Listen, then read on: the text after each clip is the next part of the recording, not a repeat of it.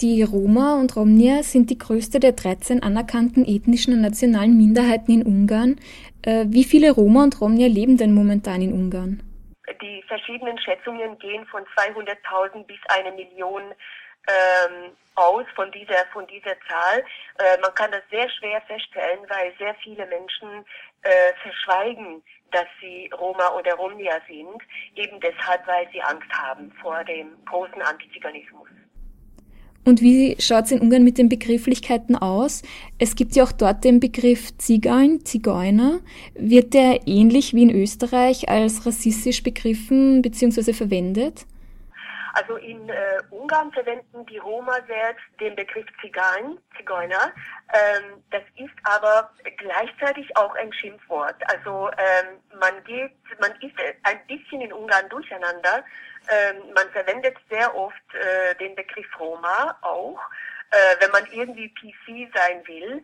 Aber das Problem ist, dass hinter dieser PC, hinter diesem PC-Verhalten keine andere Struktur äh, des Denkens äh, vorhanden ist. Das heißt, ähm, der Antiziganismus ist deswegen genauso groß. Wenn die Struktur hinter dem Begriff sich nicht ändert, äh, dann kann man genauso äh, über Roma-Kriminalität sprechen statt Zigeunerkriminalität.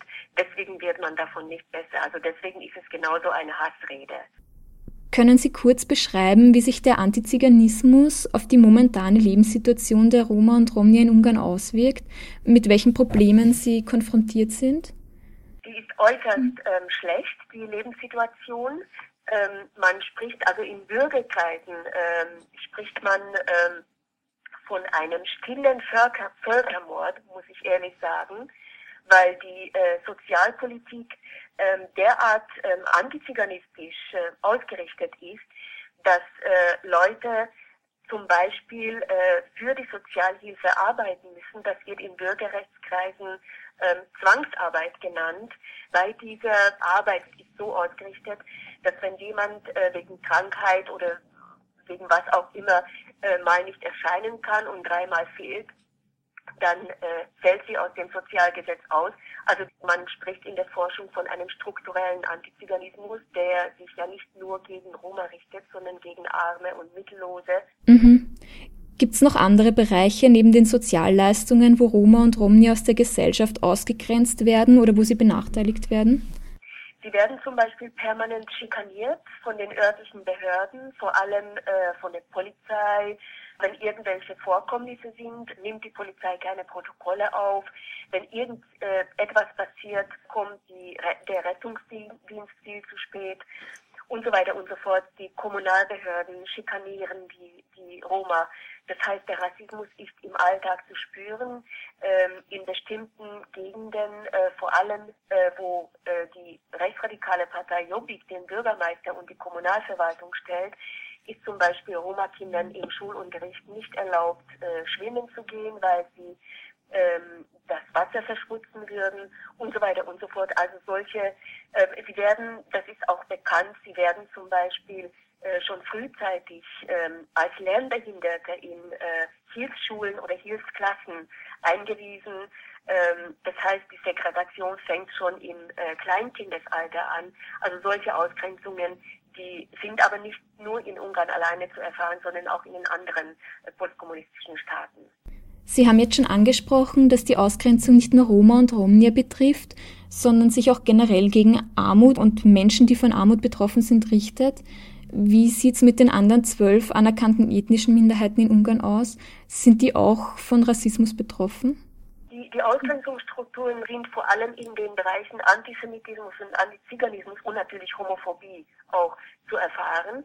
Ähm, das sind aber immer strukturelle Probleme. Man kann äh, mit Wilhelm Heidmeier von einem äh, von einer gruppenbezogenen Menschenfeindlichkeit sprechen. Das heißt, man kann diese Menschenfeindlichkeit nicht so genau an diesen bestimmten Minderheiten ausmachen, die äh, diesem Rassismus zum Opfer fallen.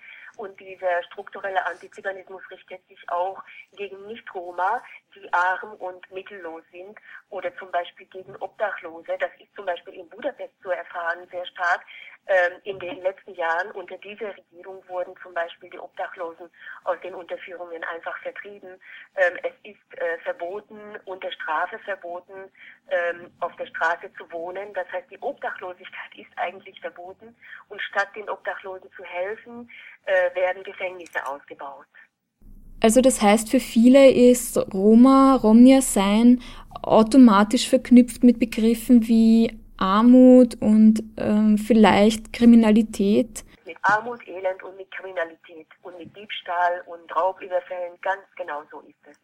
Und äh, gerade diese äh, Vorurteilsstrukturen werden in den äh, Medien geschürt. Ähm, also linke oder linksliberale Medien gibt es inzwischen kaum. Also es ist wirklich unheimlich schwer, nicht ausgrenzende Berichterstattung äh, zu empfangen. Ähm, und all die anderen äh, rechten, ähm, öffentlich-rechtlichen, äh, die sind ja im Moment in Regierungshand, die öffentlich-rechtlichen Medien und die Rechtsradikalen, also die, der, die Großzahl der Medien sind antiziganistisch eingestellt und, und die hetzen regelrecht mit diesen antiziganistischen Stereotypisierungen.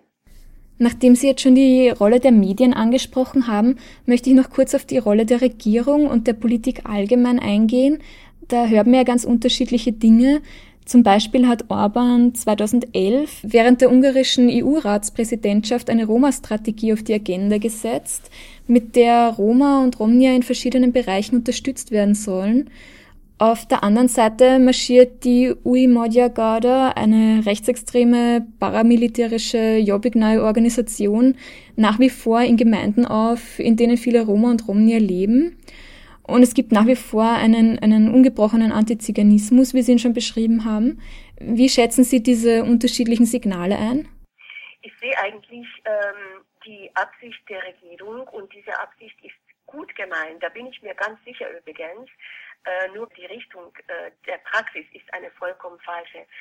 Ähm, es hängt erstens mal damit zusammen, dass die ethnische Sichtweise, das, das heißt der Glaube an die Existenz von klar definierbaren Ethnien oder Volksgruppen, die Gesellschaft dominiert. Äh, wie Sie erwähnt haben, hat die Orban-Regierung die sogenannte Roma-Strategie ähm, verabschiedet. Nur ist das Problem eben äh, wegen dieser ethnischen Sichtweise, dass der Ausgangspunkt des Problems eigentlich auch in dieser Roma-Strategie äh, die Roma selbst sind und nicht so sehr die Mehrheitsgesellschaft. Äh, man hätte zum Beispiel diese, diese Roma-Strategie treffende Strategie zu mehr, mehr Toleranz in der Mehrheitsgesellschaft heißen sollen.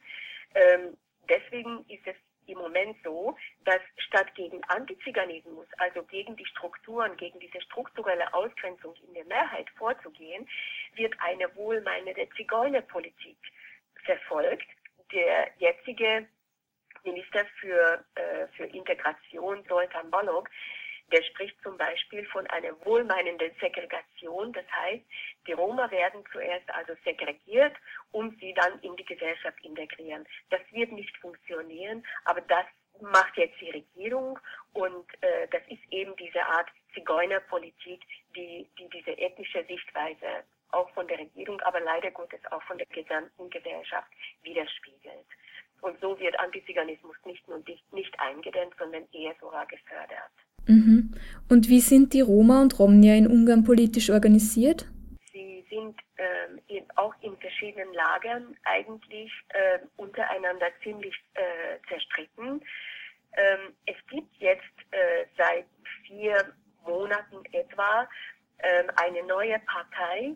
Diese neue Partei wird in Ungarn ähm, Zigeunerpartei genannt, ähm, aber das kann ich persönlich sehr schwer aussprechen. Deswegen spreche ich von äh, der ungarischen Roma-Partei, MCP heißt sie.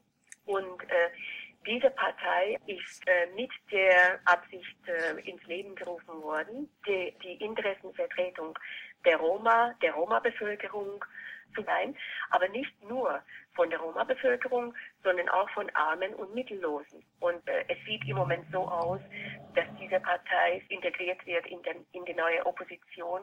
Also das ist im Moment diese größte Roma-Organisation. Also die MCP wird auch bei den kommenden Parlamentswahlen im April 2014 antreten. Vor den Wahlen hat die Orban-Regierung bzw. Fidesz, die äh, ja jetzt eine Zweidrittelmehrheit hat, auch noch ein neues Wahlgesetz verabschiedet. Da sind jetzt auch Sitze für Minderheitenvertreter bzw. Minderheitenvertreterinnen im Parlament vorgesehen. Und es gab jede Menge Kritik an dem neuen Wahlgesetz. Können Sie kurz erklären, was sich für die ethnischen Minderheiten durch das neue Wahlgesetz verändert hat und wo es da die Probleme gibt? Ja, äh, das Wahlgesetz ist eindeutig äh, antiziganistisch ausgerichtet. Das Gesetz äh, lautet so, dass die Minderheiten, die als nationale Minderheiten anerkannt sind, ähm, und äh, das ist eben auch die Roma-Bevölkerung, äh, dass sie entweder als äh, nationale Minderheit oder als äh, ungarische Staatsbürger zur Wahl gehen können. Wenn, sie, wenn die Roma aber sich als nationale Minderheit bei den neuen Wahlen registrieren lassen, dann können sie eine einzige Vertretung wählen und diese einzige Vertretung steht der äh, gegenwärtigen Regierungspartei nahe. Und damit wollte eigentlich die Regierung in diesem Wahlgesetz die Roma dazu bewegen, äh, eigentlich ausspielen, dass sie automatisch durch die Registrierung als nationale Minderheit die Regierung wählen. Dagegen gab es eine große Kampagne, aber eben von dieser Roma-Bürgerrechtsbewegung. Es gab die Kampagne Ich registriere mich nicht. Das war eine ganz große Kampagne. Sehr, sehr viele haben äh, verstanden, warum sie sich nicht registrieren lassen dürfen. Und äh, gegen diese Registrierung, auch gegen diese Registrierung, äh, wurde dann eben diese Roma-Partei äh, MCP gegründet, damit die Roma die Möglichkeit haben, äh, die Roma-Partei als nationale Minderheit zu wählen. Und das gibt jetzt auch eine bestimmte Hoffnung. Das heißt, äh, die haben eigentlich, äh, die Roma, die Roma-Bevölkerung hat eigentlich auf ein ausgrenzendes Gesetz demokratisch reagiert. Und das fand ich äh, einmalig.